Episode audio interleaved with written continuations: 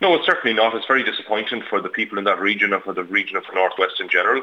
The government have decided that the N17 Knock scheme, which has a lot of work been done on up to now, uh, is not going to be funded.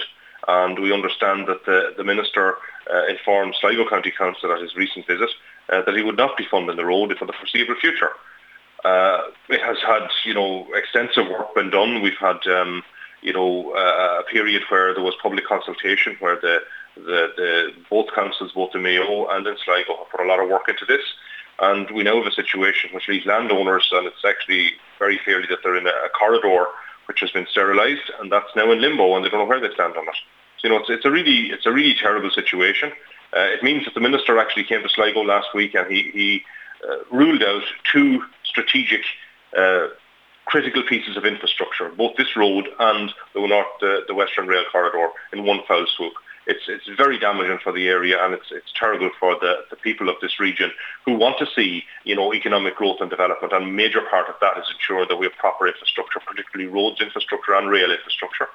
This road was going to run from Knock all the way to Collooney as we know, Knock Airport is quite close to Charlestown. And We'll be going past there, going all the way up from the airport right to Sligo. So it would be, a, you know, a critical piece of infrastructure that's so badly needed because the road that's there at present is quite dangerous and needs a lot of improvement works as well. But both from a safety perspective, but also particularly from an economic development perspective, you know, the ministers and the government's decision on this is simply outrageous. And given that they've made this decision, uh, deputy, kind of out of the blue, like no, it doesn't seem that any proper reason has been given as to why the funding has been pulled for this.